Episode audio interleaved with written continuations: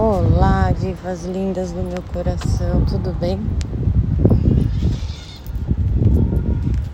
Hoje temos as maritacas junto com a gente. Aqui em Vinhedo tem as maritacas. Elas, ó, esse barulho, tá vendo? Elas andam em bandos, ó lá, e são escandalosas. Elas parecem papagaio. Muito fofas. Vamos ler hoje. Vamos continuar Mateus 12. Ai, meu Deus, isso aqui não. Vamos continuar Mateus 12. A partir do versículo 22. Apresentaram-lhe depois um possesso cego e mudo. Jesus o curou de tal modo que este falava e via. Então primeiro ele curou lá o que a gente viu ontem, a mão seca, né? A mão que trabalha, que molda, que realiza. E aqui ele curou a visão e a fala. Isso tudo são símbolos da cura que nós precisamos pelos 5 sentidos, porque a gente consegue conhecer o mundo e conhecer a nós e conhecer a Deus se os nossos 5 sentidos estão saudáveis.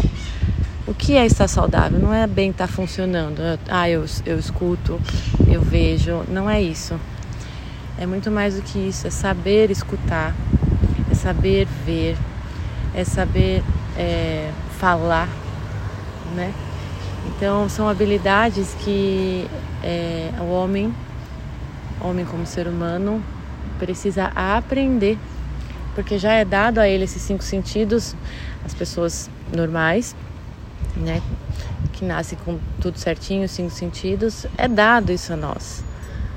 É dado para a gente aprender a usar.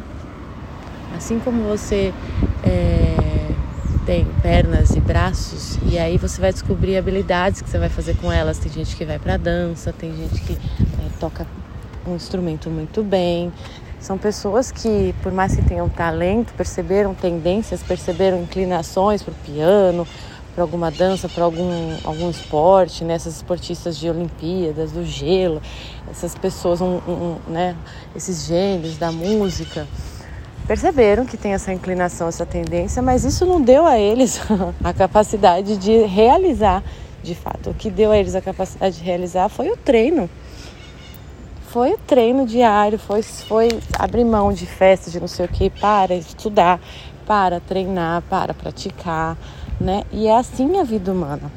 Então a gente não pode negligenciar a gente acha que o que está dado não tem que fazer nada. E é isso que o mundo hoje prega. As escolas pregam isso, que tá dado, você não tem que aprender nada, você não tem que aprender a fazer bom uso do teu corpo, dos seus sentidos, você não tem que aprender isso, porque já tá dado, você tem que aprender sobre átomos, você tem que aprender sobre Karl Marx, você tem que aprender sobre a história, né, das civilizações. Bem, isso não é inteligência, né? A pessoa, qual é o resultado disso? A pessoa vai ter muitas informações para brigar com os outros, para brigar com aqueles que não têm essas informações, sendo soberbo, discutir com quem pensa diferente. Por quê? Porque essa pessoa não aprendeu a educar os seus sentidos e, portanto, ela é burra. Ela não aprendeu a usar a inteligência. Porque a nossa inteligência começa pelos 5 sentidos formados. Tá entendendo? Então, o nosso trabalho aí é muito legal, que tem a se realizar aí nas mentorias, nas turmas de formação, vai começar por aí. Formar os 5 sentidos, né? Dar os elementos que cada sentido... E junto com isso, porque a gente já é adulta, né? Então, junto com isso, dar a capacidade de abstrair as coisas, né? A cognição, a lógica, a razão, formar a razão, né? Mas é isso aí, o senso comum, ele é formado pelo que você... foi educada nos seus 5 sentidos. Então você recebe as coisas sem escolher, assim como você recebeu essa capacidade dos sentidos, você também recebe o que está no mundo O que você olha, você recebe. Você meio que não escolhe para onde você olha, assim. Você tá andando, aí você olha um bicho, você olha uma árvore, você olha uma tragédia. Você não escolheu olhar isso, né? Tá na tua realidade. O que você faz com isso que você olhou e que você não escolheu? O que você faz com o que você ouviu e não escolheu ouvir? O que você faz com o que você tocou ou com o toque que fizeram em você contra a tua vontade? É aí que é isso que a gente precisa educar nossas crianças. E né, é o que eu quero fazer com vocês. Porque os adultos, nós, as 2, 3 últimas gerações, não tiveram essa educação. E é a partir daí, sem isso, não tem como ser inteligente. Você pode fazer ter um monte de diploma de faculdade, você não vai saber usar. Vai ficar cada vez mais soberbo, cada vez mais difícil. Porque é muita informação sem saber usar. Aí a pessoa começa a ficar ruim, com raiva, revoltada, né? Indignada. Então vamos seguir a leitura. A multidão admirada dizia: não será este o filho de Deus, de Davi? Mas ouvindo isto, os fariseus responderam: é por Beelzebul, chefe dos demônios, que ele os expulsa. Jesus, porém, penetrando nos seus pensamentos, disse: todo reino dividido contra si mesmo será destruído. Isso é óbvio. Toda cidade, toda casa dividida contra si mesma não pode subsistir. Se Satanás expele, o próprio Satanás está dividido contra si mesmo. Como, pois, subsistirá o seu reino? E se eu expulso os demônios por Beelzebul, por quem é que vossos filhos os expulsam? Por isso, eles mesmos serão vossos juízes. Mas se é pelo Espírito de Deus que expulsa os demônios, então chegou para vós o reino de Deus.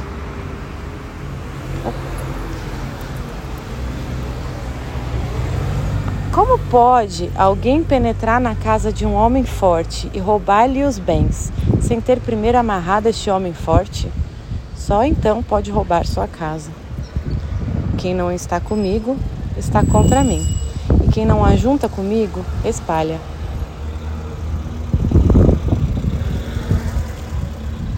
Por isso eu vos digo, todo pecado e toda blasfêmia serão perdoados aos homens. Mas a blasfêmia contra o Espírito não lhe será perdoada. Todo o que tiver falado contra o Filho do Homem será perdoado. Se, porém, falar contra o Espírito Santo, não alcançará perdão nem nesse século, nem no século vindouro. Vamos parar aqui que é muita informação, né? Então tá, aqui essa parte agora, que até o final é um vral, é muita coisa. Assim, a parte que eu acho mais linda de Jesus, que eu mais admiro, que eu me identifico. Mas olha, eu tô longe de fazer como ele, tô longe de ter essa autoridade, essa calma pra explicar pra bando de nécio. Eu ainda fico irritada, eu tenho que ir pro deserto me acalmar ainda. Mas voltando aqui. Bom,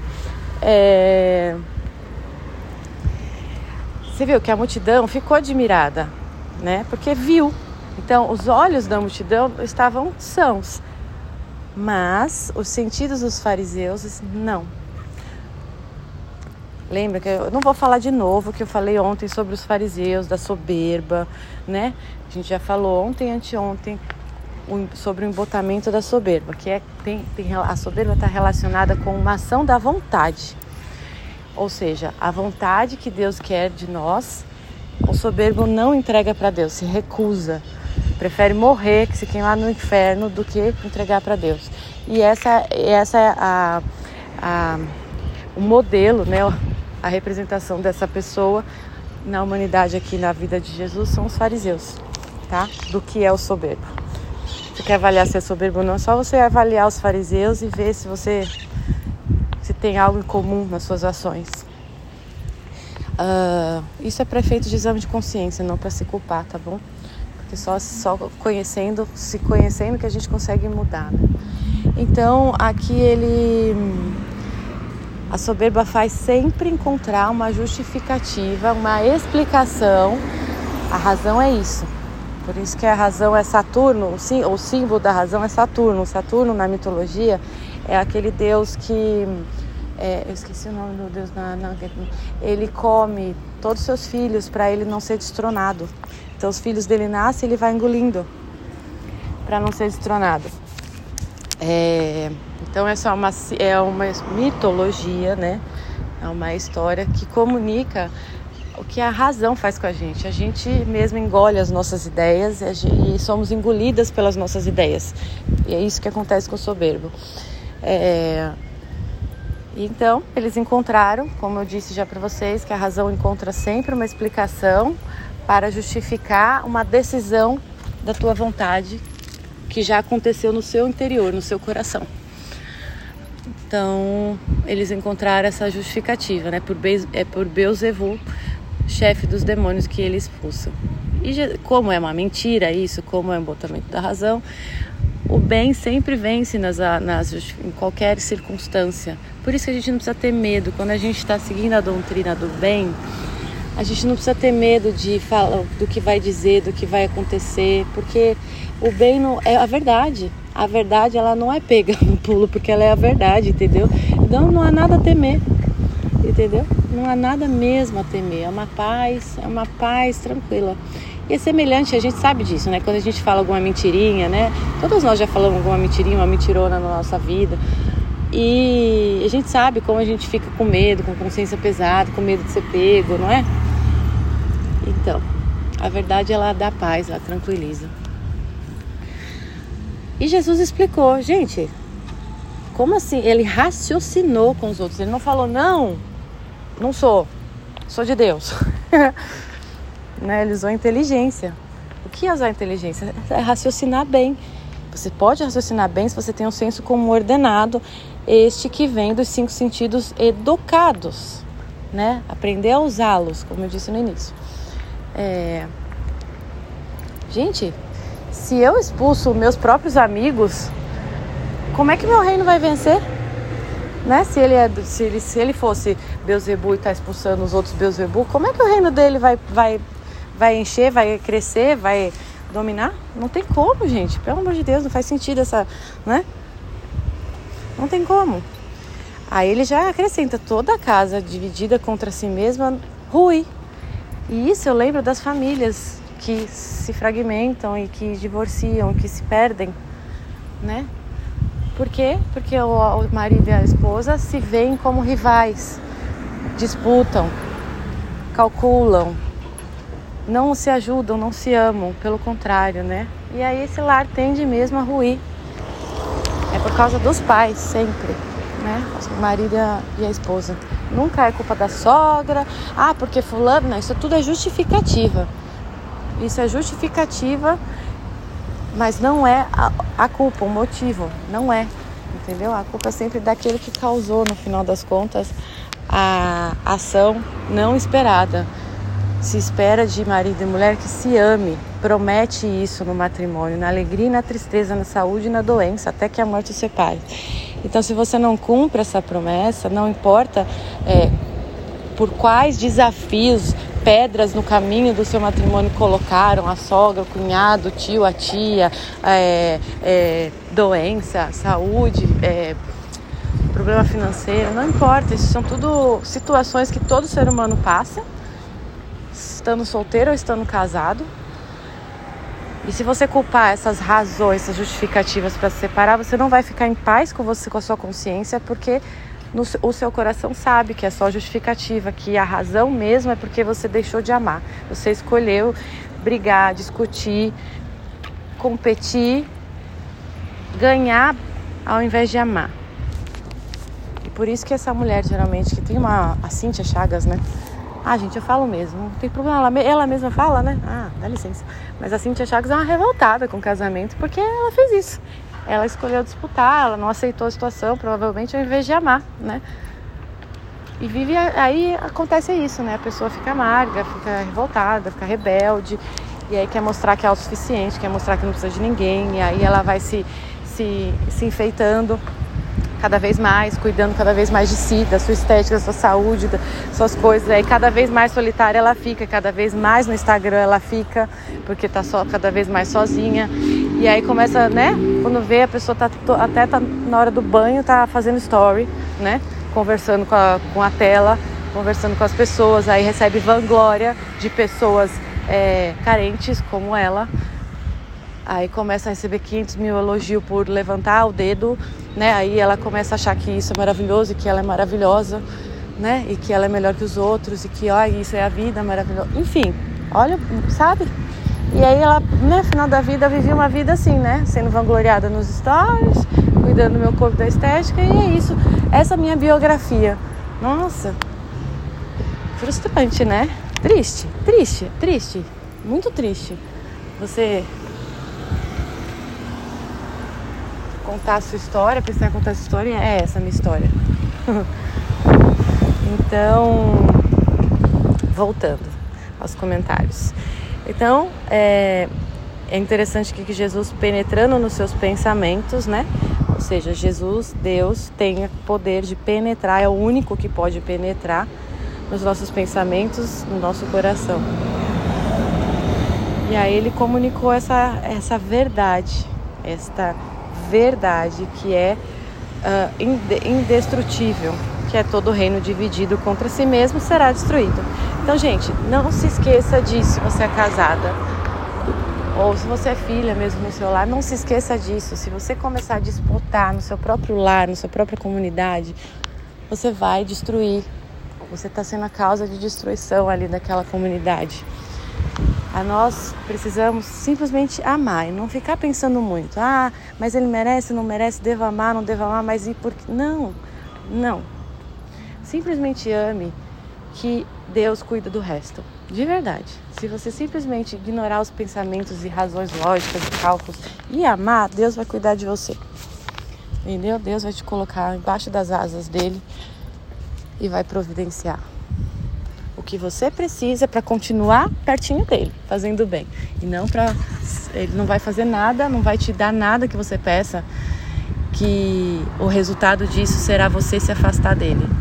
Lembre-se sempre disso. Se às vezes a gente pede coisas que não são realizadas, é porque se a gente tivesse aquilo, em vez de a gente se aproximar mais de Deus, da felicidade, do amor, aquilo ia afastar a gente de Deus.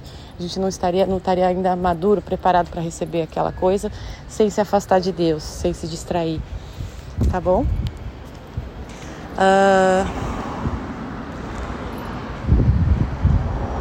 O 27... E aí ele introduz aqui a importância do Espírito Santo, o Espírito de Deus que dá a vida, né? Então, essa parte do Espírito é a nossa parte, que nós temos a imagem e semelhança de Deus, o Espírito. A soberba é uma doença do Espírito, né? A luxúria é da carne, né? Tipo corpo com alma, mas a soberba é totalmente intelectual, por isso que é pior, que foi a soberba, foi o primeiro pecado, né? Inveja que levou a soberba, né? De Lúcifer.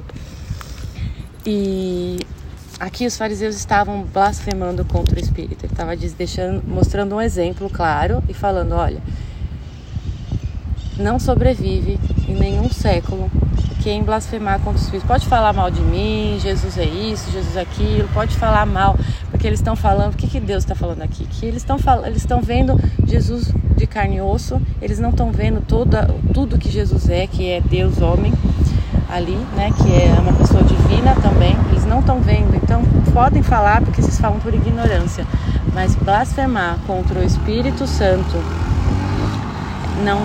não é perdoado, não é perdoado. Então ele fala, se é pelo Espírito de Deus que expulsa os demônios, então chegou para vós... eu pulei essa parte, né?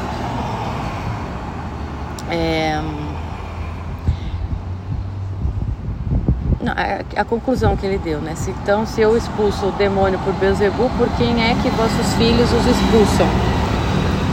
Né? Então, o seu inimigo vai ser seu próprio juiz, né? Os meus amigos vão ser meu juiz para me condenar, não faz sentido. Mas se é pelo Espírito de Deus que expulsa os demônios, então chegou para vós o reino de Deus. Então, aqui é uma prova que, tipo, não tem como ser por Beelzebul que eu expulso, gente. Senão eu enfraqueceria a minha própria turma. Logo, só tem duas opções, o bem e o mal, a vida é dual, né? Logo, então, eu estou expulsando por Deus, então é porque o reino de Deus chegou para vós. Alegre-se. Aí ele dá mais exemplos concretos para a gente entender, né?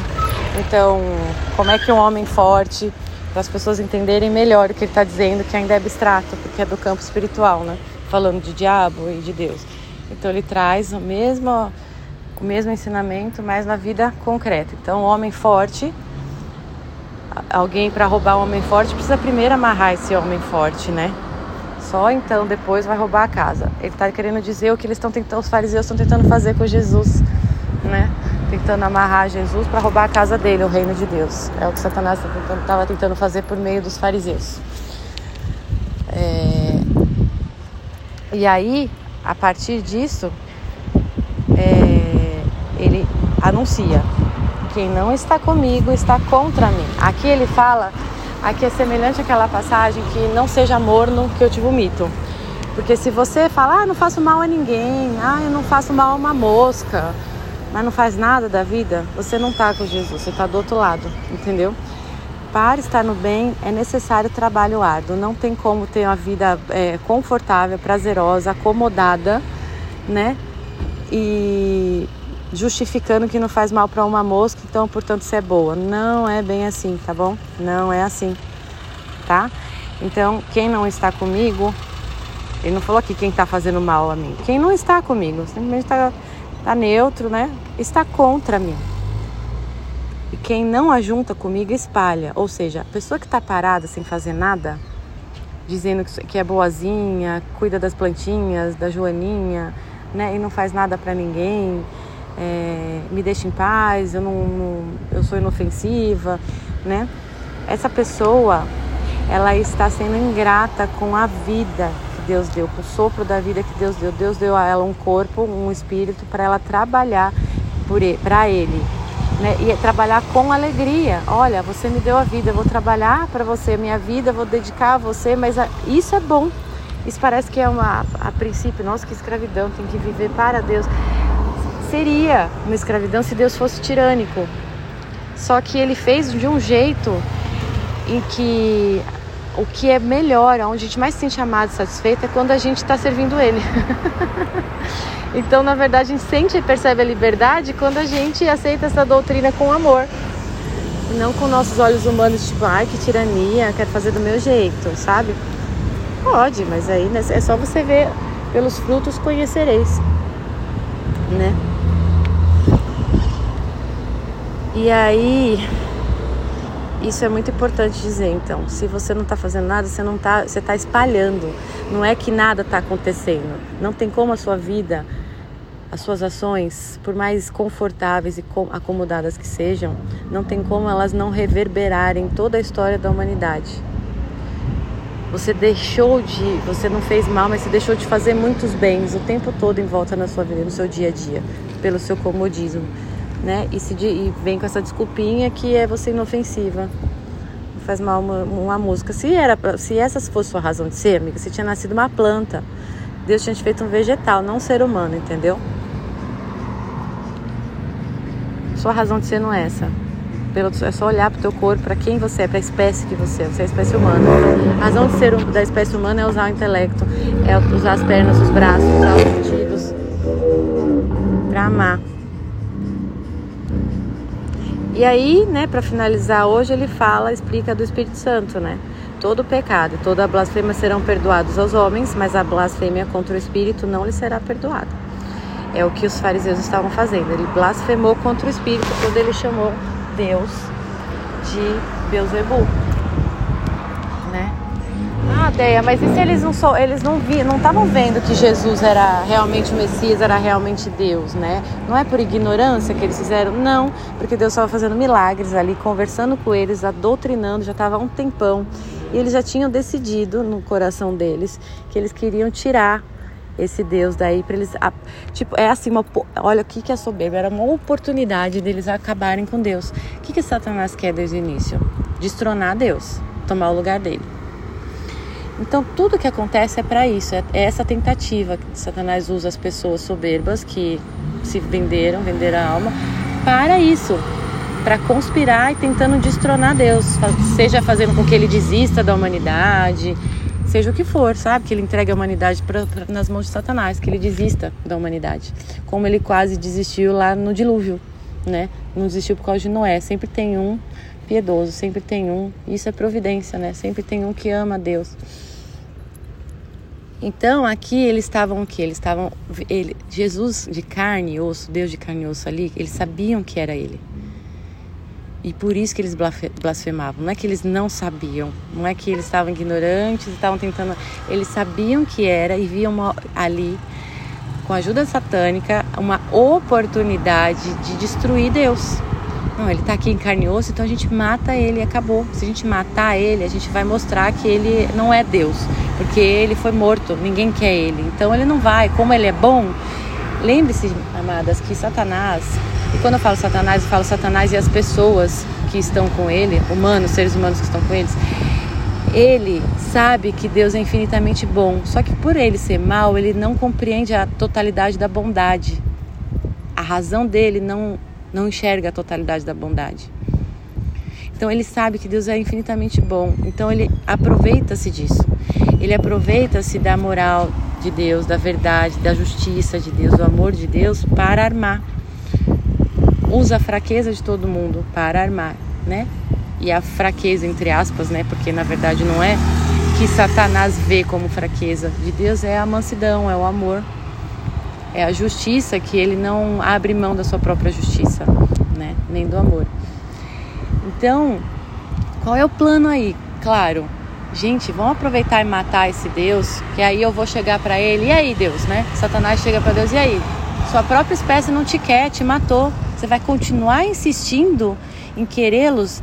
Dai-me logo essa terra pra mim, dai-me logo essas pessoas, esses seres humanos pra mim, dai-me esse reino logo, fica com seus anjos aí no céu e dá essa terra aqui pra mim pra eu cuidar.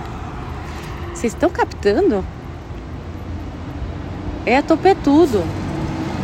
Então ele usa do que a gente tem de melhor, entendeu? Para perverter, para convencer a gente. Traduz isso no seu dia a dia. Uma pessoa ardilosa que fala, você merece. Você é casada, né? Mas você se apaixonou de algum modo por um rapaz aí na academia. Você merece, você está sentindo paixão por ele. Você merece ser feliz. E não conta pro seu marido, vai dar tudo certo. Né? Os psicólogos estão fazendo isso hoje em dia com a cabeça das moças. Não é errado. Se você está sentindo vontade, desejo, é errado você... Não, vai. Depois você conversa com ele. Ele nem vai descobrir. É esse papo, gente. É o mesmo papo. Usar a fraqueza da pessoa para perverter ela. Eu volto pro Retrato de Dorian Gray. Esse filme eu recomendo todo mundo assista. É impactante. O filme é impactante.